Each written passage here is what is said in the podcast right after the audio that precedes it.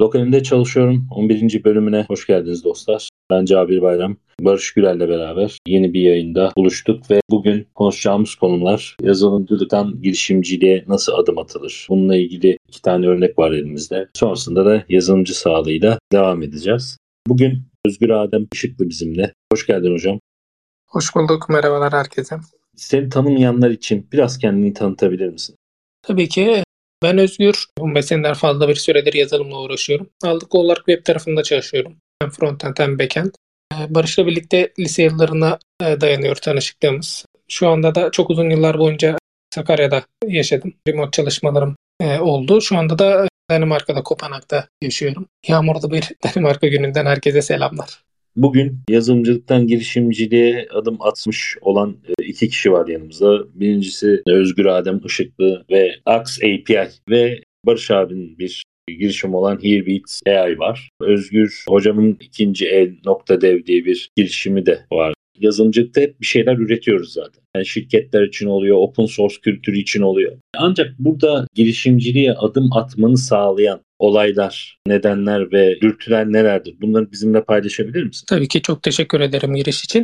Aslında şunu söylemek lazım. Yani Barış da ben de profesyonel olarak zaten para karşılığı yazılım geliştiren insanlarız. Ama bunun yanında bu işi bunu bir meslek olarak icra etmiyorken de yazılım öğrenmeye ilk başladığımız günlerde merak ettiğimiz şöyle bir şey yapsak nasıl olur dediğimiz şeyler hep oluyordu ve sürekli bunların peşinden koşuyorduk bu sürekli bunların peşinden koştuğumuz için aslında hobilerimiz zaman içerisinde bizim işlerimize dönüştü. Aslında API'nin de tamamen benzer bir hikayesi var. Yani çalıştığım şirketlerde sürekli API geliştirirken sürekli aynı şeyleri tekrar tekrar yapmaktan sıkılıp ya bunu daha hızlı yapamaz mıyız dediğim noktalara geliyordum. Ve sonuç olarak ya bir framework tasarlayabilir miyim acaba diye düşünüyordum ama bundan hep kaçtım. Çünkü biliyorsunuz JavaScript dünyası da yeterince framework var. Neden bir başka framework'ü de ben yazayım diye çok uzun süre kendime direndim. Ama bir noktadan sonra e, geceleri rahat uyuyabilmek için sürekli kafamda bunu tekrarlamamak için artık dedim en azından yazayım nasıl olsa kimse kullanmayacak. Muhtemelen bazı yerlerde problemler çıkacak ve o problemleri çözemeyebilirim diye bu işe başladım. Ama sonunda beklemediğim gibi güzel bir şey ortaya çıktığını düşünüyorum. Çözemem dediğim problemlerin pek çoğunu çözmüş bulundum. Dolayısıyla böyle bir sürekli bir iştahla ya şöyle bir şey yapsam nasıl olur diye çıktığım bir yoldu. Girişimcilik noktasına da aslında değinmekle iyi yapıyorsun bir yandan. Ama kendimi böyle tam olarak girişimci olarak da nitelendiremiyorum. Çünkü daha çok böyle girişimci olmaya çalışmak gibi. Çünkü evet güzel bir şey yapmak, farklı bir şey bunu bir ticari geliri e, dönüştürebilmek farklı bir şey. Çünkü günün sonunda hepimiz faturalarımızı ödeyebilmek için başka işlerde çalışmak zorundayız. Ve sürekli bir nakit akışına ihtiyacımız var. Yani eğer olursa yaptığımız herhangi bir üründen ticari gelir elde etmek o da mümkün. İstediğim bir şey şahsen kendi adıma konuşmak gerekirse. Ama bu tabii kolay değil çünkü bunu yapabilmek için normal işinizin haricinde efor sarf etmeniz gerekiyor. Çalıştığımız şirketler zaman zaman başka bir iş yapmamak ya da freelance proje yapmamak konusunda çeşitli sözleşmelerle gelebiliyorlar. Dolayısıyla her an bu mümkün olmayabiliyor. Ama genel olarak ExeAPI'nin hikayesi bu. Hızlıca ikinci el deve de değinmek gerekirse ExeAPI'nin sadece gerçek bir projede kullanmak için aslında ikinci el devi geliştirdiğimiz bir ortam. Şu anda da sadece hı hı. yazılımcıların orada ikinci el ürünlerini satabilmeleri için ilan paylaştıkları bir platform. Onda şu anda herhangi bir maddi getirisi de yok. Yani şu an her ikisi aslında birazcık hobi proje olarak ilerleyen bir süreçte diyebilirim. MacBook'lar kaçtan gidiyor? Takip etmiyorum ama genelde şöyle bir şey söyleyebilirim. Türkiye'de ne zaman bir döviz kuru ani zıplamasını görsek bizim ilan sayısında ciddi bir artış olur. Çünkü döviz kuru arttığı zaman hemen insanlar ihtiyacı olduğunu düşündüğü yeni cihazları satın alıp ikinci elleri hemen siteye ilana koyuyorlar. Açtım önüme çıkan ilk iki ilan zaten MacBook. Hemen yeni cihazlar almaya yönelmiş herkes. Peki hocam Axe API için sorayım. Kısa orta varsa uzun vadeli hedeflerin var mı Axe API için? Tabii ki ama buna değinmeden önce e, birazcık Exe API'nin tam olarak ne iş yapmaya çalıştığından birazcık bahsedeyim. Az önce o konusunu çok şey yapmadım. Yani dinleyiciler için belki birazcık zor olabilir anlaması. Basit olarak bir REST API geliştirmeye yarıyor. REST API geliştirirken özellikle GraphQL tarafında REST API'nin yoksunlukları çok dileri getirilirdi. Overfetching ve underfetching konusunda. Bunları çözen, aslında sadece modeller oluşturduğunuzda veri tabanı yapısının otomatik olarak ayağa kalktığı, yani aslında sizin bir endpoint'i sıfırdan tasarlamanıza gerek olmayan ama bunun yanında da kendi business logiklerinizi çeşitli yöntemlerle middleware eklemek, hook eklemek ya da events tanımlamak gibi çeşitli yöntemlerle dahil edebildiğiniz ve ayağa kalkan endpointlerin e, güçlü sorgulama özellikleri olan bir yapı, bir framework. Express.js üzerine kurguladığım bir framework. Yani altında aslında bir Express.js çalışıyor. Bunun yanında kısa vadede öncelikle bu yaptığım şeyi developerlara daha çok ulaştırmak, böyle bir şeyin farkında olmalarını sağlamak. Çünkü çok ciddi oranda bir dokümantasyonumuz var aslında. Ama bu yeterli değil çünkü XAPI sadece normal bir MVC framework yapısını içermediği için sadece bir framework olarak gelmiyor. Aslında farklı bir paradigmayı da ortaya seriyor. Çünkü aslında kontrolleriniz yok. Siz aslında sıfırdan bir şeyleri yazmıyorsunuz. Bir model tanımı yapıyorsunuz. XAPI bu model tanımından endpointleri kendisi otomatik olarak oluşturuyor. Ve kendi business logiklerinizi dahil etmek için anlamanız gereken bazı yapılar var. Dolayısıyla birazcık kullanımı zor olabiliyor yeni başlayan birisi açısından.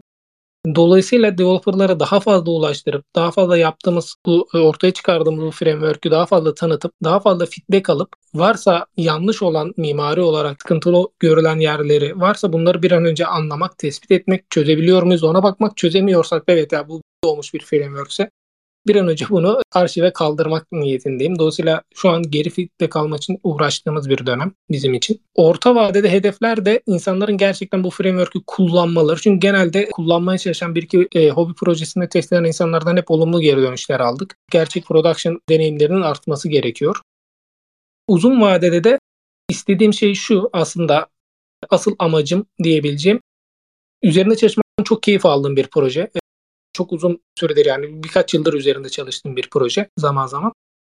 Ama tabii normal bir işim olduğu için full time vaktimi buna ayıramıyorum. Benim aslında uzun vadedeki asıl hedefim tamamen bunun üzerine yoğunlaşıp çalışmak. Çünkü gerçekten çok keyif aldığım bir şey. Ama bunu yapabilmem için de bunun bir maddi olarak bir karşılığının olması gerekiyor ki ben faturalarımı ödemeye devam edebileyim ya da bir şekilde piyango vesaire sahibi olup elde ettiğim gelirle kafam rahat bir şekilde bu proje üzerinde çalışabileyim. Ama ikinci yöntem çok olası gibi durmuyor şu anda. Ya öncelikle ben tebrik ederim gerçekten böyle normal bir ürün geliştirmektense geliştirici ürünü geliştirmek bence çok zor bir şey. Çünkü geliştirici ekosistemindeki çeşitlilik ve onların her birinin tatmin edilmesi için bir ton feature eklemek çok zor yani ben biliyorum onu. Şey genelde şirketlerde böyle developer experience takımlarındakilerin yaşadığı çileleri ben görmüştüm ya burayı şöyle de yapsak mı, burayı da böyle de yapsak mı? Çünkü sonuçta tırnak içinde bu ürünün kullanıcısı aslında developerlar. Yani şey değil, son kullanıcınız developer sizde. O yüzden yani e, umarım ileride çok başarılı olacak. Şu anda da ben onu görebiliyorum. Bir sorum olacak burada. Mesela yeni başlayanlar bazen zorluk yaşıyor dedin ya. Orada bunu yani onboarding'ini yani bir developer'ın sizin ürünü kullanmaya başlamasından itibaren e, karşılaşacağı zorlukları azaltmak için ne tür planlar var? Axe API'da. Bu ilk soru. İkinci soru onu çok merak ediyorum. Çünkü ben önceden hiç yapmadım. Product Hunt'ta da launch ettiniz. Oradaki hazırlık süreci nasıl oldu? Tamamdır. Çok teşekkür ederim öncelikle e, güzel yorumların için. E, ilk sorunu cevaplayarak başlayayım. E, öncelikle dokümanı çok sağlam tutmaya çalışıyoruz diyeyim, deyim yerindeyse. Yani amacımız şu aslında dokümanımız çok uzun zamanda var ama özellikle e, son çeyreği Q2'yi tamamen ben yaklaşık 3 ay kadar hiç kod yazmayarak tamamen doküman üzerine yoğunlaşarak geçirdim. Çünkü bizim dokümanda bir eksiğimiz vardı. Yeni başlayan bir developer için bir journey oluşturamıyorduk. Yani kullanıcı sıfırdan başlayan bir developer bir framework nasıl çalışır mantığını anlamak ikincisi nasıl temel şeyleri yapabileceğini çok gösteremiyorduk. Böyle çok feature bazlı bir dokümantasyonumuz vardı. Dokümanı iki bölüme ayırdık. Learn ve API referans olarak iki bölüme ayırdık ve Learn'de tamamen basit bir CRUD uygulamasını, Bookstore ve API dediğimiz bir uygulamayı sıfırdan başlayarak nasıl yazılacağını anlatmaya çalıştık. Tabii bu herkes doküman okuyarak öğrenme alışkanlığına sahip olmadığı için ve genelde dokümanları hızlı hızlı geçebildiğim için yavaş yavaş videolarla da bunu desteklemeye çalışıyorum. Özellikle böyle mantığını anlattığımız videolarla bunu desteklemeye çalışıyorum. Şu an yanlış hatırlamadıysam yaklaşık bir 8 tane kadar da ufak böyle bir, bir, bir buçuk dakikalık videolarımız var ama bunlar şu anda çok yetersiz. O yüzden ana web sitemizde henüz bunu duyurmadım. Sadece benim e, YouTube kanalımda bununla alakalı bir playlistimiz var. İkinci yaptığımız şey de bu.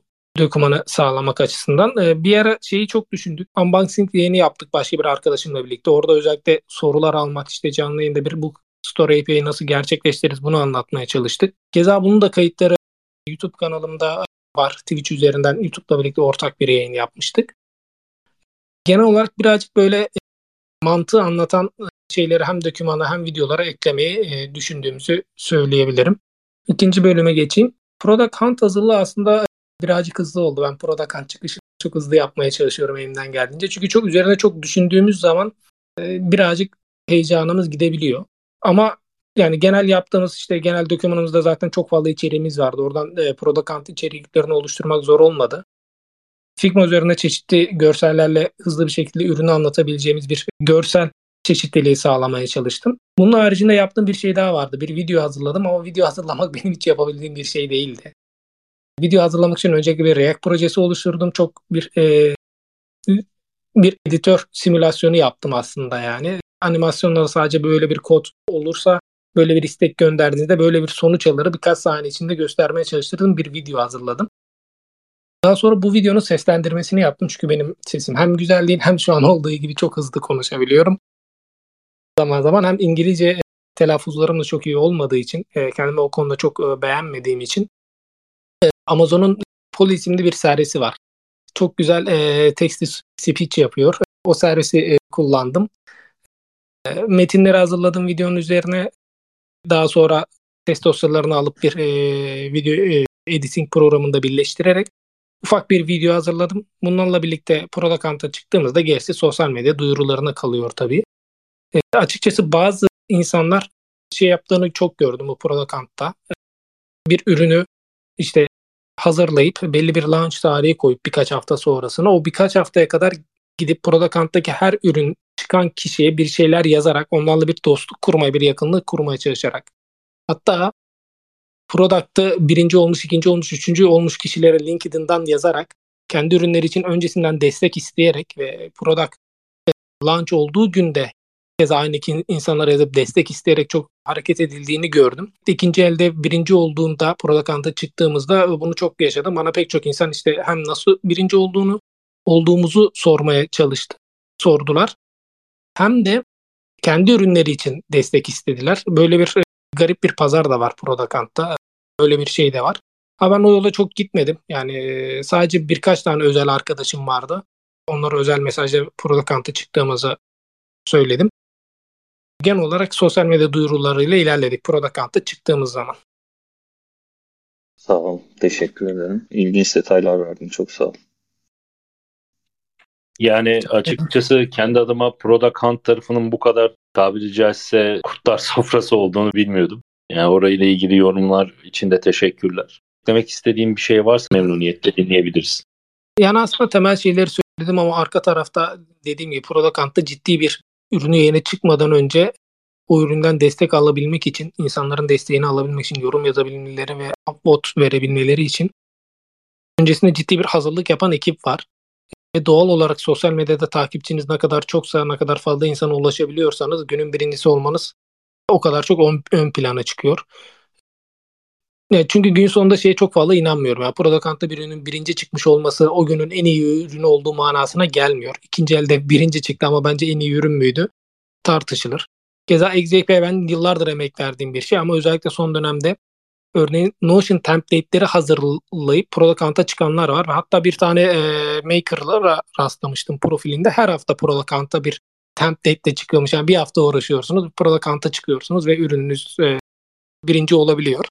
Diğer tarafta XAP'de yıllarca uğraşıp e, beşincilikle de kapatabiliyorsunuz. Dolayısıyla mutlaka birinci olması o ürünün hem para kazanabileceği hem en iyi ürün olduğu manasına gelmiyor. Birazcık sizin network'ünüz burada çok önemli. İster istemez. Böyle bir çelişkisi de var Product Hunt'ın. Teşekkürler bu tarafı bizimle paylaştığın için. Bizim için de açıkçası ilginç bir know-how oldu o tarafta. İkinci ürünümüze geçelim. Barış abi Hirbis AI'ya nasıl adım attın? Bunu kurgulamayı nasıl planladın ve seni bu tarafa iten hareketler, dürtüler ve olaylar nelerdi? Bunları bizimle paylaşabilir misin? Tabii abi. Şöyle, ilk ben bu fikre yaklaşık 2-3 sene önce falan varmıştım. Sabah kalktığımda haber okumak istemiyordum. E, hatta kalktığımda haber okumak yerine bir tuşa basayım hepsini duyayım kısa kısa diye düşünüyordum nasıl yaparım diye. Bunun altyapısını kurdum bundan iki sene önce. Ama henüz bu AI uygulamaları, AI tool'ları bu kadar yaygınlaşmamıştı ve sen çok random yani daha pardon custom bir stack kurup onun üzerinden generative AI yakın sayabileceğin ürünler yapabilirdin anca. Ta ki işte ChatGPT ile ortalık karışana kadar. O çıkınca ben hep aklımda vardı bu. Bunun özetini nasıl yaparım diye düşündüğümde. O yüzden şöyle bir şey yaptım. Önceden fikri olarak sadece var olan haberleri bulup haberlerin üzerinden haberlerin full tekstini sesi çevirmek yerine bu sefer de bunu özete çevirip sese çevirmek yola gittim. E zaten başlamıştım bunu yapmaya. Sıfırdan tekrardan yaptım. Bu sefer şöyle bir farklılık oldu. Bütün kodu cloud'da geliştirdim. Yani lokalinde hiç kod yoktu benim. Hepsini böyle function'lara bölüp cloud'da yazdım. Hatta detaylı olarak bu hafta da bir yazı yayınladım. Oradan bakabilirsiniz. Detaylarını merak edenler için söyleyeyim. Google Cloud Platform kullandım bunun için. Google Cloud Functions kullandım ve kaynaklara gidip oradan haberleri alıp sese özetiyle birlikte çevirme işini gerçekleştirdim. Sonra sabah kalktığımda işte basıyorum ve dinliyorum haberleri. Yani aslında kendim için yaptığım bir şeydi. Sonra bunu ürünleştirmek konusuna eğilmeye, eğilmeye başladım. Bunu nasıl daha iyi yaparım? Bunu daha, daha iyi nasıl bir yani başkalarının da kullanabileceği bir ürüne çevirebilirim diye bakmaya başladım. Orada insanların örneklerine eğildim. Orada fark ettiğim şeydi. Mümkün olduğu kadar hani medya ile uğraşan bütün uygulamalar, işte video, audio neyse, e, imaj da bunun içinde tabii. Burada da daha spesifik ihtiyaçlar var. O ihtiyaçlardan bazıları işte şey, sonuçta browserla haşır neşir oluyorsunuz ve browser sizin medyanızla haşır neşir olurken belli başlı protokollere uymanız gerekiyor. İşte keşlenmiş içeriği sağlamak, audioda belli kısıtlamalar var browser'da, videoda da var. Bunlar hepsine geçerli. Mesela auto muted baş, autoplay başlamıyor. E, muted başlıyor. Şu anda hatta onunla uğraşıyorum. Mobilde, Safari'de ve Chrome'da böyle bir sorun var. Ben direkt Progressive Web App'le başladığım için ve hani onun bir gerçek true believer olduğum için şu anda mobil uygulaması yok. Mobil uygulamada eminim böyle bir sorun yaşanmayacaktı ama ben ilk başta bunu bir web uygulaması olarak tasarladım. E, bu tür zorluklarla birlikte işte beta kullanımını açtım. Şu anda kullanıcı sayısı yani beta'ya 75 kadar bir şey var, subscription var. Bunların işte bir dörtte biri, üçte biri kadarı kullanıyor ve bunun üzerinden ben de şey bir takım kurmaya çalışıyorum. Bu takım kur, kurarken tabii şey de yapıyorum. Etraftan insanları da yayıyorum. Bak bunun işte hemen beta invite göndereyim. Siz bakın bana feedback verin diye. Şu anda o aşamadayım. Şu anda böyle oldu yani sıfırdan. Evet, teşekkürler. Peki Özgür Hocam'a sorduğum soruyu sana da sorayım abi. Kısa, orta hedefler varsa da uzun hedeflerin nelerdir? Bunları bizimle paylaşabilir misin? Yani paylaşayım. Yani kısa vadede şu şey audio autoplay muted sorununu halletmek. Direkt bir çözüm yok çünkü bir trikle çözülüyor. Onu çözmek. Orta vadede takımı çevirmek. Bütün bu. Şu anda birkaç arkadaş bunun için inisiyatif aldı e, çevremdeki. Onlarla düzenli toplanıyoruz ve işte ürünün ürünleştirilmesi, gerçek bir ürün haline gelmesi için neden ihtiyacı var? Bu ihtiyaçları belirliyoruz. Analytics verimiz yoktu. Onu entegre ettik bugün. Ondan sonra önümüze bakacağız orta vadede için. Uzun vadede satıp oradan ne oluyor sana onu görmek. Şu anda bir yatırım firmasıyla iletişim halindeyim. Ondan işte sunuma gideceğim. Sunumda geri dönüşe göre bir plan çıkartırım gibi görünüyor. 10 Ağustos'ta öyle bir sunum var. Onun dışında da yani geliştirmeleri ben devam ediyorum şu anda. Ha tabii ki en büyük sorun ücretlendirme konusu. Onu onu bilmiyorum. Yani şu anda nasıl bir yol e, izleriz, oradan nasıl bir hat açarız. Onu da tartışacağız artık. Evet, benim merak ettiğim bir soru var. Ee, sorum şu evet. Barış. Öncelikle denediğim için çok güzel olduğunu ve zaten yıllardır keşke böyle bir ürün olsa dediğim bildiğim için büyük bir gönül rahatlığıyla test etme imkanım oldu. Ee, sorum şu, e, şimdi biz yazılım tarafından geldiğimiz için yazılım işini zaten biliyoruz. Bu bahsettiğin sorunları çözebiliyoruz, yazılımsal sorunları. Ama bilmediğimiz şey ve bize aldığımız eğitimlerde çok fazla öğretilmeyen şey hem işin marketing tarafı hem işte az önce senin söylediğin gibi fiyatlandırma vesaire yani bu business tarafını çok fazla bilmiyoruz. Ben bunu kendi hayatımda, kendi girişimcilik deneyimlerinde bunun eksiğini çok görüyorum. Bu konuda senin kendini geliştirmek için yaptığın şeyler, yararlandığın kaynaklar vesaire var mı bizimle paylaşabileceğin? Ya güzel soru. Yani şöyle çalıştığım yerden geldi. Çoktan aksiyon almıştım bu konuyla ilgili. Ben eğitim falan almadım. Şey, marketing konusuyla alakalı. Bence bu işin uzmanları var. Bu işin uzmanlarından bu, bu konuda daha çok yardımcı olabileceğini düşünüyorum. Çünkü biz yine development konseptinden, kontekstinden çıkamayacağımız için bizimkisi yine kısıtlı kalacak. Çünkü uzmanlaşacağımız bir alan hiçbir zaman olmayacak. Ben öyle görüyorum. Yani daha doğrusu şöyle, uzmanlaşmamız gerekip gerekmediğinden emin olmadığım bir alan bu. O yüzden oraya bir yatırım yapmadım kendi açımdan. Bir bilgi yatırımı yapmadım. Şöyle bir şey yaptım. Kurulacak olan yeni ekipteki bir arkadaşla bunun üzerinde bir iş bölümü yaptık. Şu anda şeyi araştırıyoruz mesela. Bizim demografik olarak kullanıcılarımız nasıl? İlk olarak şey yani personelleri tanımlıyoruz. Personelleri tanımladıktan sonra e, büyük bir ihtimalle bir marketing stratejisi belirleyeceğiz. Hani benim chatbot bilgim arkadaşın bilgileriyle birleştirip bir marketing stratejisi yaratacağız. Büyük ihtimalle ben bunu tek başıma olsam yapamazdım. Ya da yanlış yapardım ya da kötü yapardım. Böyle bir şey olmasındansa bunu daha hani bu konu üzerine sadece dedike çalışan bir kişiden yardım alarak yaptım. Bence daha mantıklı gibi geliyor bana. Ha, öyle bir imkan yoksa kaynaklar neler olabilir? Şöyle senin söylediğin işte Product Hunt bir kaynak olabilir bunun için. Oradaki insanların marketing deneyimleriyle nasıl başa çıktıklarını öğrenebilmek belki bir araç olabilir. Bir de ben şey, Indie Hackers var ya, oraya oradaki marketing postlarına bakıyordum. Orada insanların ne yaptığını ve nasıl sonuçlar aldıklarını eğer yazıyorlarsa onları takip ediyordum. Oradan mantıklı bir filtrelemeyle arkadaşlar yararlanabilirler. Indie Hackers uygulamasından. Bir de tabii online olarak kaynaklar. Yani genel olarak çok fazla kaynak var zaten online marketing ile ilgili. Oraya bakabilirler. Benim yaptığım buydu genel olarak. Çok teşekkürler cevabın için. Eyvallah abi. Peki Özgür Hocam sen marketing tarafını nasıl çözdün? Bizim developerlar olarak güçlü olduğumuz kaslar ürünü geliştirmek. Varsa bir eksik bir noktada. Hani özellikle developer ürünü geliştiriyorsak e, bunu görebilmek ve bu eksiği giderebilmek. Fakat burada marketing dışında zayıf olduğumuz kaslar neler? Gördüğünüz zorluklar, o süreçlerde yaşadığınız olaylar sizi şaşırtan, aa bak bu kriterde mi varmış gibi diyebileceğiniz noktalar neler? Özgür Hocam öncelikle senin marketing tarafında nasıl aksiyon aldığını başlayarak oradaki yorumunu da duymak isteriz. Tamamdır. Aslında şöyle söyleyebilirim yazılım dışındaki hemen her şey işte marketingde ürünün ürünleştirilmesi de benim hep zorlandığım alanlar. Çünkü yazılım çocukluk yıllarımdan beri neredeyse yaparken keyif aldım ve benim için çok zor olmayan bir konuydu. Ama diğer taraflar öyle değil. Marketing tarafında işte Barış'ın bahsettiği personelleri oluşturmak vesaire bunların hepsinin benim sıfırdan öğrenmem gereken, vakit ayırmam gereken şeyler. Aslında ben de Barış gibi düşünüyorum. Bu işi bir uzmanın yapması gerekiyor. Ama uzmanla ulaşabilmek bir girişimci için zor. Çünkü ya bir proje ortağınız olacak, sizin de aynı projeye gönül vermiş, e, zaman ayırabilecek kişi olacak ve bu kişi marketingten ya da yazılım haricindeki diğer alanlardan anlayan birisi olacak. Ya da bir ücret karşılığı bu işi yaptırmanız gerekecek.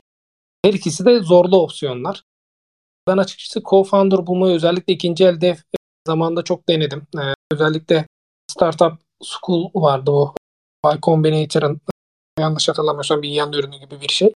Orada co-founder match mekanizmalarına hala dahilim. Ee, orada hala aktif olarak bir e, co-founder her zaman için arıyorum. XAP için böyle girişimim olmadı ama olur da başkasının bir özellikle benim zayıf olduğum yerlerde güçlü olan bir co-founder'la match olabilirsem çalışabilirim. Bakış açısı var. Bunu yapıyorum. Barış'ın dediği gibi genelde kaynaklardan yararlanıyorum ama benim için marketing süreci özellikle son bir yılda daha çok yoğunlaştım, daha çok öğrenme ve uygulama moduna girdiğim bir süreç ama benim için tabii doğal olarak zor ilerleyen bir aşama. Çünkü bilgilerimin sıfır olduğu bir noktaydı. Daha çok deneyerek öğrenme modundayım marketing tarafını. Ama günümüz dünyasında çok önemli olduğunu düşünüyorum. Çünkü artık 15 yıl öncesi gibi değil. Yani çok iyi bir ürününüzün olması çok bir şey ifade etmeyebiliyor. Çünkü sektörde özellikle çok büyük paraların kazanılmasıyla birlikte parası olan herkesin kaçınılmaz olarak buraya yoğunlaşmasıyla çok ciddi bir nakit akışı var. Çok fazla ürün var. Bunların arasında öne çıkabilmek ürününüzün güzelliğinden çok marketingi iyi yapmaktan geçebiliyor. Dolayısıyla sizin arka tarafta ne kadar muhteşem bir fikrinizin olmasının çok fazla önemi kalmayabiliyor. O yüzden marketing işin bir parçası olmak zorunda. Ben daha çok kendi projelerimde birazcık ister istemez solo çalışmak zorunda kalıyorum. Ve genelde yazılımcı olduğum için çevremde hep yazılımcılardan oluşuyor. Yani marketing tarafı güçlü ya da ürün tarafı güçlü bir e, ya da satış tarafı güçlü bir co-founder'la tanışabilmem ve onlarla birlikte çalışabilmem birazcık düşük ihtimal olabiliyor. Ben genel olarak bunları çözme tarafında duruyorum diyebilirim Cabir. Yorumlar için teşekkürler hocam. Buradan isterseniz yazılımcı sağlığına geçelim diyorum. Yazılımcıların burada sağlıklarını ilgilendiren kısmı aslında basit bir şekilde ikiye bölebiliriz. Mental olarak ve fiziksel olarak. Fiziksel olarak çok şikayet edebileceğimiz durumlar var mı? Emin değil. Ofis çalışanı olarak aslında kilo almak ve sırt, bel, boyun diyelim rahatsızlıkları dışında çok ekstrem bir şey yok benim görebildiğim kadarıyla ama gerçekten bazen mental olarak akıl sağlığını kaybedeceğimiz noktaya veya destek alacağımız noktalara kadar ilerleyebiliyoruz. O yüzden şöyle bir girizgah yapabiliriz ufaktan. Yazılımcılar biraz da kendi ürünlerini geliştirerek oradaki ekonomik bağımsızlıkla mental health'imizi düzeltmeyi amaçlamak bizim için yan hedef olabiliyor. Sizin böyle hedefleriniz oldu mu yani bu ürünleri geliştirirken? Özgür Hocam öncelikle senden alalım. Hani konuk olarak. Tabii ki. Aslında çok güzel bir e, şey söyledin. Günlük iş hayatımızda başkalarına çalışırken, şirketlere çalışırken aslında genelde sevmediğimiz projeleri yapıyoruz. Yani ben bugün bir multimilyoner olsam ve paraya hiç ihtiyacım olmadığı hayali bir ortamda kendimi düşlediğim zaman ben yine kendime şunu diyorum. Evet ben yazılım geliştiririm ama şu an şirketlerde yaptığım yazılımları geliştirmem. Örneğin az önce belirttiğim gibi XAP üzerinde çalışır. Bu aslında senin dediğin gibi benim mental olarak rahatlamamı sağlayan şeylere dönüşebiliyor yani projeler. Yani sadece para kazanmak gözüyle değil özellikle XAP projemde olduğu evet. gibi sadece yapmak istediğim gibi yaptığım bir şeydi o benim. Ve tamamen yani kimse kullanmasa da yıllarımı verdiğim bir proje olmasına rağmen sonunda kimse kullanmasa da ben gayet olacağımı biliyorum. Birazcık kendi mutluluğumuza da böyle yan projelerde odaklanabiliriz. Çünkü eğer zaten yazılım geliştirmeyi seviyorsanız, bu sizin için güzel bir şeyse ve zaten sıkılmadıysanız ya da işte yaptıklarınızda sıkıldıysanız da kendi yan projelerinizde kullanacağınız, yapacağınız, üreteceğiniz şeylerde sıkılmayacağınızı düşünüyorsanız yapabilirsiniz ya da sıkıldığınız yerde bırakabilirsiniz de. Her zaman böyle bir alternatif de var. Dolayısıyla bu yönden gitmek mental sağlık açısından gayet yararlı olduğunu düşünüyorum. Barış burada söyleyeceğin, eklemek istediğin bir nokta var mı hocam? Var ama benimkisi böyle çok çelişik şeyler söyleyeceğim. Seninki genelde daha böyle sistemsel oluyor. Kişisel cevap vereceğim buna. Günlük iş temposu benim değişmek üzere şu anda. O değişirken bir taraftan bir yan projeye odaklanmış olmak beni açıkçası stres olarak daha iyi duruma getirdi. Yani stres faktörü çünkü büyük bir ihtimalle bu bahsettiğimiz birçok yan etki yazılımcıların karşılaştığı olumsuzluklar sağlık açısından çoğu stres kaynaklı. Şey değil mesela yani biz bir yerden bir şeyi kaldırıp bir yere koyarken yorulmuyoruz. Ama bir şeyi bir yere yazarken oraya onu yazmamız konusunda bizi arkadan itecek çok fazla dış etken var. Ve bunlar yapay etkenler, sentetik etkenler. Şöyle değil. Kendinizi çok iyi hissediyorsunuz ve kod yazıyorsunuz değil. Birisi o kodun oraya konulmasını istiyor ve siz oraya zorluyorsunuz kendinizi ve efor sarf ediyorsunuz. Oturduğunuz yerden yapıyorsunuz. Bu da kiloya neden oluyor. Tersine stres çoksa kilo vermeye de neden oluyor. Ben Herebits'e başladım işte bundan iki ay önce. Tam sıfırdan başladığımda daha az kiloluydum. Şimdi biraz daha kilo aldım. O etkisi var. Ama ara ara çıkıp yürüyüş yapıyorum. Bu fikir yürüyüş sırasında geldi bana. Bir de benim böbrek rahatsızlığım vardı. Böbrek taşı rahatsızlığım. Vücut üretiyor bende. Bunu önlemek için de doktorum bana bira iç ve yürü tavsiyesi. Bunu tabii resmi olarak söylemedi onu ama onu da uyarak biraz böyle hani mental sağlığımı yerinde tutmaya çalışıyorum. Böylece de vücut sağlığımı yerinde tutmaya çalışıyorum. İkinci faktör iletişimsel tarafı bu işin. Yani bir uygulama geliştirmeye başladığınızda ve bunu insanlarla paylaştığınızda şöyle bir şey oluyor. İletişimsel olarak çevreniz genişliyor. Konuştuğunuz insanlar artıyor. Onlarla etkileşime geçtikçe siz kendinizi tekrar tekrar dönüp iyi hissetmeye başlıyorsunuz. Bunun etkisiyle birlikte bunun direkt sağlığa olumlu etkisi var. Çünkü direkt mental sağlığınızı etki ediyor ve bu bence iyi de bir şey. Uygulama geliştirirken bunları yaşadım üzerine. Ama tabii eğer bu konuda ciddi sorunlar yaşayan insanlar varsa bunu kendileri çözemiyorlarsa profesyonel destek almak en iyisi. E, tabii bu sorunların tamamı çok büyük sistemsel sorunlar elbette ama bu şu anda hani bizim konumuzun kapsamı itibariyle kişisel nasıl çözeriz diye konuştuğumuz için bunları söyleyebilirim ya. Şimdi konuyu farklı bir yere getirmek istiyorum. Hani tabii ki hepimiz belli dönemlerden, belli zorluklardan geçtik ama şimdi siz ürün geliştiren, marketing stratejileriyle uğraşan, gerçekten bunun üzerine kafa yoran insanlar olduğunuz için şu dönemde bu noktada bir bilinirlik elde etmeye çalışıyorsunuz. Şimdi bu bilinirlik her zaman sosyal medyada düzgün tepki almıyor. Şimdi Özgür Hocam'la ufaktan bir öncesinde konuşmuştuk. Kendi ürününüzü tanıtmak için bilinir olmak zorunda kalıyorsunuz. Ne kadar bilinir olursanız o kadar absürt bir linç kültürüyle karşılaşma ihtimaliniz artıyor. Şimdi buradaki paradoksu nasıl çözebiliyorsunuz onu merak ediyorum. Çünkü ürün geliştiren biri olarak bilinir olmak zorundasınız. Bilinir oldukça linç kültürüne daha fazla maruz kalma ihtimaliniz var. Özgür Hocam'dan dinlemek istiyorum. Bu dengeyi nasıl koruyabiliyor? Çok da hoş olmayan anılar daha öncesinde konuştuğumuzda paylaşmıştık. Ufaktan bir girizgah yaparsan hocam sevinirim. Ee, tabii ki dengeyi nasıl koruyorum sorusunun cevabı korumakta zorlanıyorum olarak yanıtlayabilirim. Çünkü gerçekten çok zor. Bizim aslında şöyle birazcık da şuna değinmek istiyorum. Bu yaşadığımız işte mental baskılar, işte impostor sendromu kendimizi yetersiz hissetmemiz, sürekli bir stres altında kaynaklanmamız birazcık da içinde yaşadığımız kültürün bir sonucunda olduğunu düşünüyorum. Mesela Barış'la bizim çok eskiye dayalı arkadaşlığımız olduğumuz için Barış e, bizim evimize de sık sık gelirdi. Benim annemle tanışma fırsatı da bulmuştu. Benim annem mükemmeliyetçi bir insandır. Zaten benim annemin mükemmeliyetçi olması benim üzerimde zaten e, eskiden beri bir baskı unsuruydu. Ki üniversitede eğitim fakültesinde eğitim görmemin yararıyla birazcık ben bu durumun farkına varabildim. Ama genel olarak bizim toplumumuzda bu mükemmeliyetçilik, üst perdeden eleştirme ve üslup sıkıntısı nedeniyle özellikle sosyal medyada müthiş bir yargılayıcılık ve aslında yargılayıcılık bile demek doğru değil. Bir aşağılama, bir küçük görmeye, bir ezmeye çalışma, bir akran zorbalığı gibi bir zorbalıkla karşı karşıya kalabiliyoruz. Bu tabii çok üzücü. Bununla nasıl baş ediyoruz derseniz ben genelde görmemeye çalışıyorum. Ya da diğerlerinin bazı insanların yaptıkları gibi bu tarz zorbalıklarla karşı karşıya kaldığımda ben de örneğin bir alıntı tweet e, gördüğüm şeyi kendi takipçilerime alın bunu da linç edin dememeye çalışıyorum. Bunlardan uzaklaşmaya çalışıyorum ama kesinlikle şuna ihtiyacımız var. Bizim bir bir kültüre ihtiyacımız var. Çünkü şu an hep birlikte bir yazılım şirketine bir proje geliştiriyor olsak şirket içerisinde yazılı olmasa bile bir davranış etiği olur. Ve her aklımıza gelen, her söylemek istediğimizi söyleyemeyiz. Ama nedense sosyal medyada bunların hepsini yapabiliyoruz. Open source projelerin bir code of conduct'leri olur. Bunlara uygun davranılmanız istenir. Örneğin bugün bir Discord kanallarında bile bir kural silsilesi var. Bunlara uyulmanız istenir. Ama nedense sosyal medyada bunların hiçbirisi yok. Ve herkes dilediği her şeyi istediğine her şekilde söyleyebilme özgürlüğüne sahip. Bu aslında baktığın zaman güzel bir şey. Evet ama günün sonunda bir e, çeklenebilirlik problemi var. Yani bir kişiyle uğraşmayabiliyorsunuz. Özellikle takipçi sayınız artınca ki benim takipçi sayım böyle çok ağamşan bir takipçi sayısı da değil. Ama bu çok ciddi bir zarar da verebiliyor insanlara. O yüzden bir etiğe ihtiyacımız olduğunu düşünüyorum. Tıpkı çalışma yerlerimizde olduğu gibi, tıpkı günlük hayatta yüz yüze konuşurken olduğumuz gibi birbirimize pozitif bir yaklaşımla yanlış şeyler söylesek bile onu pozitif bir yaklaşımla düzeltmeye çalışarak ilerlememiz gerektiğini düşünüyorum. Çünkü sosyal medya ister istemez bir kıraathane havasına dönüşebilme ihtimali olduğu için her zaman ne kadar çok gürültü yaparsanız kavga çıkartırsanız o kadar çok insanların önüne düşüyorsunuz. Burada tabii Twitter'ın ya da diğer sosyal medya platformlarının algoritmaları da buna eşlik ediyor. Buna katkı sağlıyor. Çünkü ne kadar fazla kavga çıkarsa günün sonunda o kadar çok para kazanıyor bu şirketler. Ama bizim bu duruma alet olmamamız gerekiyor. Aslında şunu sormak istiyorum. Hiç mi bizim yazılımcılar olarak kendi aramızda uygulamamız gereken ya da sosyal medyada bir şeyler paylaşan insanlar olarak kendi aramızda uymamız gereken bir etik değerimiz yok da sırf daha fazla takipçi ya da etkileşim alabilmek için ya da sadece o an çeşitli nedenlerle kendi egomuzu tatmin edebilmek için birimize bu kadar kötü davranmayı normalleştirebiliyoruz. Burasının Twitter olduğunu ve herkesin böyle davranmasının çok normal olduğunu kabul edebiliyoruz. Bunu açıkçası benim için anlamak güç. Benim en çok zorlandığım noktalardan bir tanesi de bu diyebilirim.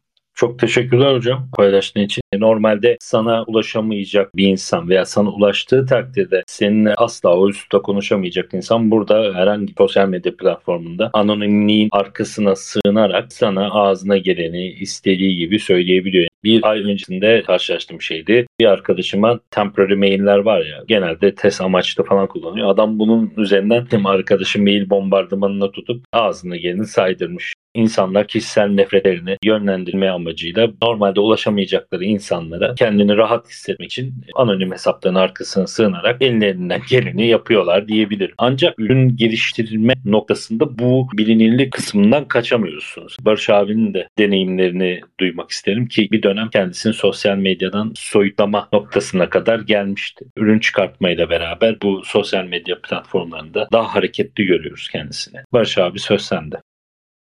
Eyvallah. Şimdi şöyle Özgür'ün bahsettiği konuların tamamına katılmakla birlikte bir tane konuda daha böyle açılım yapmak istiyorum doğrudan. Etikten bahsetti. Yazılımcıların kendi arasında konuştuğu sözleri, işte sosyal medyadaki birbirlerine karşı olan davranışları üzerine. Yani bence kültür etiği bu sektör için ve bu iş kolu için henüz oturmadı. Çünkü yeni bir sektör aslında. Yani yeni derken hani şimdi diyeceksiniz ki ya senelerdir yazılım yapıyoruz. Hani ne yenisi? Yani şöyle diyeyim 200 senelik meslek grupları var arkadaşlar ve buradaki kültür etik oturmuş durumda. Bizim bahsettiğimiz kültür etik en babası 30 yıllık. Dolayısıyla bunun oturması zaman alacak ama yazılımın şanssızlığı şu sürekli etiğin ve normların çok hızlı değiştiği bir dönemde doğdu. Öyle olduğu için de kültürel normlar oturmuyor. Oturmadan değişmek zorunda kalıyor. Dolayısıyla insanlarda bu acele bir şekilde o etik ve normlara adapte olma isteği yaratıyor. Dolayısıyla bu Twitter'daki diğer platformlardaki karşılıklı tartışmalar, atışmalar, kavgaya varan yazışmalar falan. Bunların sebebini ben böyle görüyorum. Bunlar kısa bence yine stres var ama bu kültürel etik stresi gibi öyle görüyorum yani. Burada etik olarak bir şeyi oturtmak çok zor. Oturtamazsınız burada. Yani burada insanların birbiriyle anlayışlı bir şekilde aynı Özgür'ün dediği gibi işte pozitif olarak karşısındakini kırmadan onun da bir tarihe sahip olduğunu, o tarih üzerinden orada olduğunu, kimlerin neler yaşadığını falan bunların hiçbirisini göz önüne almadan çok rahatlıkla eleştirebildikleri bir ortam oluşuyor. Dolayısıyla o tarafı zor. Ben nasıl? Ben bu işin canceling culture tarafına vurmak istiyorum biraz. Sen dedin Cabir ben bir süre sosyal medyada hiç yoktum. Olma gereği de duymadım açıkçası. Olmadığım için de bir şey kaybettiğimi düşünmüyorum. Ama şöyle bir şey oluyor. Bir süre sonra belli bir grubun etrafında dönüp dolaşan büyük tartışmaların dışında kalıyorsunuz. Ben bunun için çok mutluyum aslında. Hiç kimseyi takip etmiyorum o alandan. Mesela Türkiye'deki belli bir komiteyi hiç takip etmiyorum. Özellikle takip etmiyorum ve bana da bir şey yazmalarını çok tercih etmiyorum. Zaten yazmıyorlardı. Kendi aralarında böyle bir circle kurmuşlar. Orada günlük dandik konularını falan konuşup sonra kapatıyorlar. Bence dandik. Eminim onlar da benim için, benim konuştuğum şeyler için dandik şeyler diyorlardır ama I don't care yani.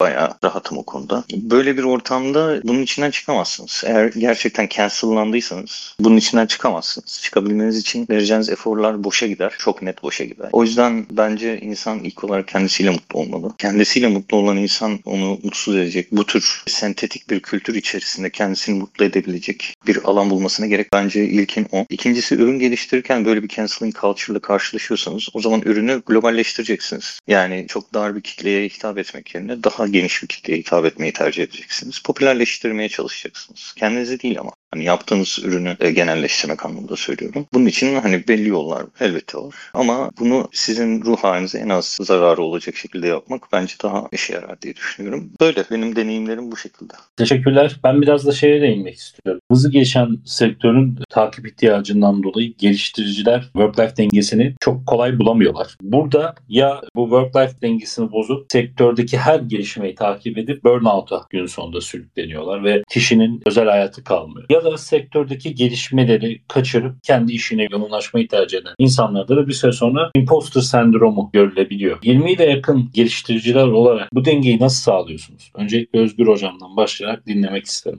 Tabii ki benim bakış açım şu. Ben çok uzun bir süre önce mükemmel developer olma hayalini bıraktım. Çünkü bunu yapabilseniz bile bunu yapmanız için çok fazla emek sarf etmeniz gerekiyor. Ve bu sadece tek yönlü bir kazanç değil. Bunun bir götürüsü de var. Ailenizden götürüyor, arkadaşlarınızdan, çevrenizden götürüyor, boş zamanından götürüyor, kendi sağlığınızdan götürüyor. Dolayısıyla tek yolun bu olması gerektiği konusundaki sektörel baskıları reddetmemiz gerektiğini düşünüyorum. Yani herkes mükemmel developer olmak zorunda değil. Yaptığınız iş karşılığında size bir şirket bir ücret ödüyor yapıyorsa, buna meyilliyse bence okey. Hiçbir sıkıntı yok. Yani herkes çok üst seviye olmak zorunda, herkes her şeyi bilmek zorunda değil. Elbette ki çok bilen, bu işe çok emek veren insanları takdir edelim. Elbette ki onları el üzerinde tutalım çünkü ödedikleri bedel çok yüksek oluyor. Ama kesinlikle yani mutlaka her şeyi bilmemiz gerekiyor, sürekli zaman ayırmamız gerekiyor diye düşünmemek gerekiyor. Buradan kendimizi uzaklaştırmak gerekiyor. Çünkü bunun sağlıklı olduğunu düşünmüyorum. Ve bunun her şeyden önce bir seçim olduğunu düşünüyorum. Bu kişilerin kendi seçimi olmalı. Kendimizi zorunlu hissettiğimiz için bunu yapmamamız gerekiyor. Dolayısıyla sıkıldığımız anda çalışmayı bırakmamız gerekiyor ve içinde bulunduğumuz sektörün eleştirilerini birazcık gözleri kapatmak, kulakları kapatmak gerekiyor diye düşünüyorum.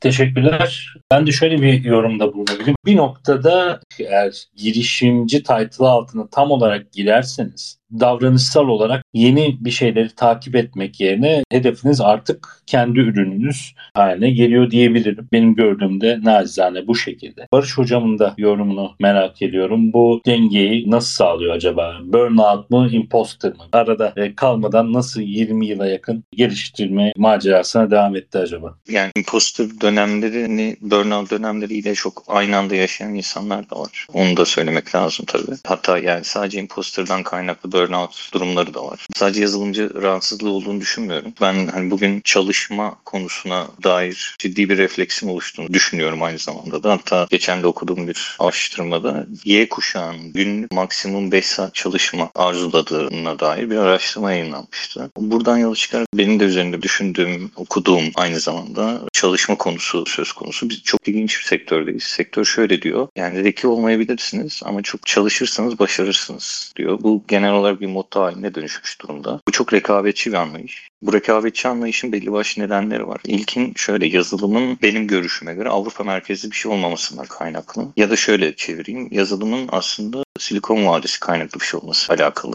Oradaki ağır rekabet koşulları her zaman daha iyi yapmanı ve hiç durmadan çalışmanı önceleyen bir anlayış. Böyle bir anlayışta insan burnout olur, imposter sendrom olur, depresyona girer. Bütün hayatını mahvedebilir yani. Ben nasıl yapıyorum? Tabii mükemmel olarak gerçekleştirebildiğim söylenemez ama Özgür'ün söylediği yerden devam edeyim. Mükemmel developer diye bir şey yok. Kafanızda böyle bir şey kuruyorsanuz, böyle bir mailiniz varsa, her şeyi öğrenmeye çalışıyorsunuz. Bence şu anda ondan vazgeçin. Bu hayatınızda kendinize yapabileceğiniz en iyi şeylerden birisi olacak. Sonra oturup önünüze neyi yapmaya hoşlandığınıza dair bir projeksiyon çıkartın ve bunun üzerine düşünün. Bir şey yapmanıza da gerek yok. Çünkü hayat işte şuna zorluyor. Sürekli olarak bir şey yapmanız gerekiyor. Bir yerde görünmeniz gerekiyor. Bir yerde sesinizi çıkartmanız gerekiyor. Bir yerde belirgin olmanız gerekiyor gibi. Çünkü yoksanız, görünmüyorsanız aslında ne kadar çok şeyi biliyor olursanız olun siz aslında çok şey bilmiyorsunuz gibi bir algı oluşuyor. Dolayısıyla görünürlük baskısı ayrı bir baskı. Bundan da kurtularak tamamen kendinizi doğru yönelteceğiniz projeksiyonla daha sağlıklı bir temel üzerinde neyden hoşlandığınıza dair bir oran çıkartın. Ve bu oran hiçbir zaman %80'i geçmesin hayatınızın. Ben öyle yapıyorum. Mesela Gearbits'i geliştirirken beta MVP'si bittikten sonra bıraktım. Tamamen bilgisayarın başına kalktım. Bu aşamada kendinizi ayırdığınız zamanda o zamanı nasıl değerlendirebilirsiniz ve o asıl konudan geliştirme yaptığınız konudan nasıl uzaklaştırabilirsiniz? Bunların yollarını aramak. Ben bunu işte yürüyüşte falan hallediyorum. Bu yollardan birisi. Arkadaşlarınızla görüşmek olsun, ailenizle zaman geçirmek olsun. Bu %20'lik zamanı mutlu olacağınız şekilde paylaşabileceğiniz bir oran belirlemek bence yeterli. %80 size fazlasıyla yetecektir yani zaten. Odaklanmanızı da arttıracaktır. Ama %80'i geç. Ben şahsen kendi hayatımda öyle yapmaya çalışıyorum. Benim de paylaşabileceğim bunlar. Özgür, API'nin önümüzdeki dönemde planlarına dair insanlara duyurusunu yapmak istediğin bir şey varsa onu alabiliriz senden.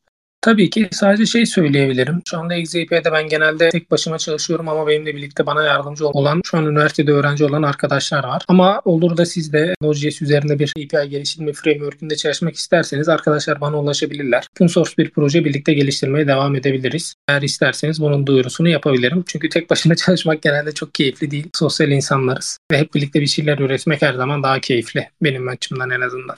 Onun dışında Herbits şu anda beta'da herbits.ten girip beta'ya dahil olabilirsiniz. Hemen link gelir ve oradan kullanmaya başlayabilirsiniz.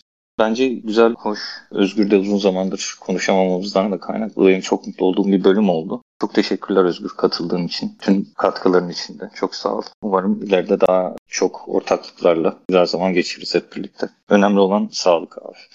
Çok teşekkür ederiz Özgür Hocam. Ben teşekkür ederim ayrı ayrı. Barış'a da ayrıca teşekkür ederim. Yani ben burada bazı şeyler söylüyorum ama Barış genel yapıyı kurmak konusunda müthiş bir başarısı var. Benim için çok keyifli bir sohbet oldu. Bunu aslında daha fazla yapmamız gerektiğini düşünüyorum. Çok sağ olun. Arkadaşlar Lokalimde Works adresinden son bölümlerimizi dinleyebilir. Blog postlarımızı okuyabilirsiniz. Bizi Twitter'dan Lokalimde adresinden de takip edebilirsiniz. Bir sonraki bölümde görüşmek üzere. Hoşçakalın. Hoşçakalın.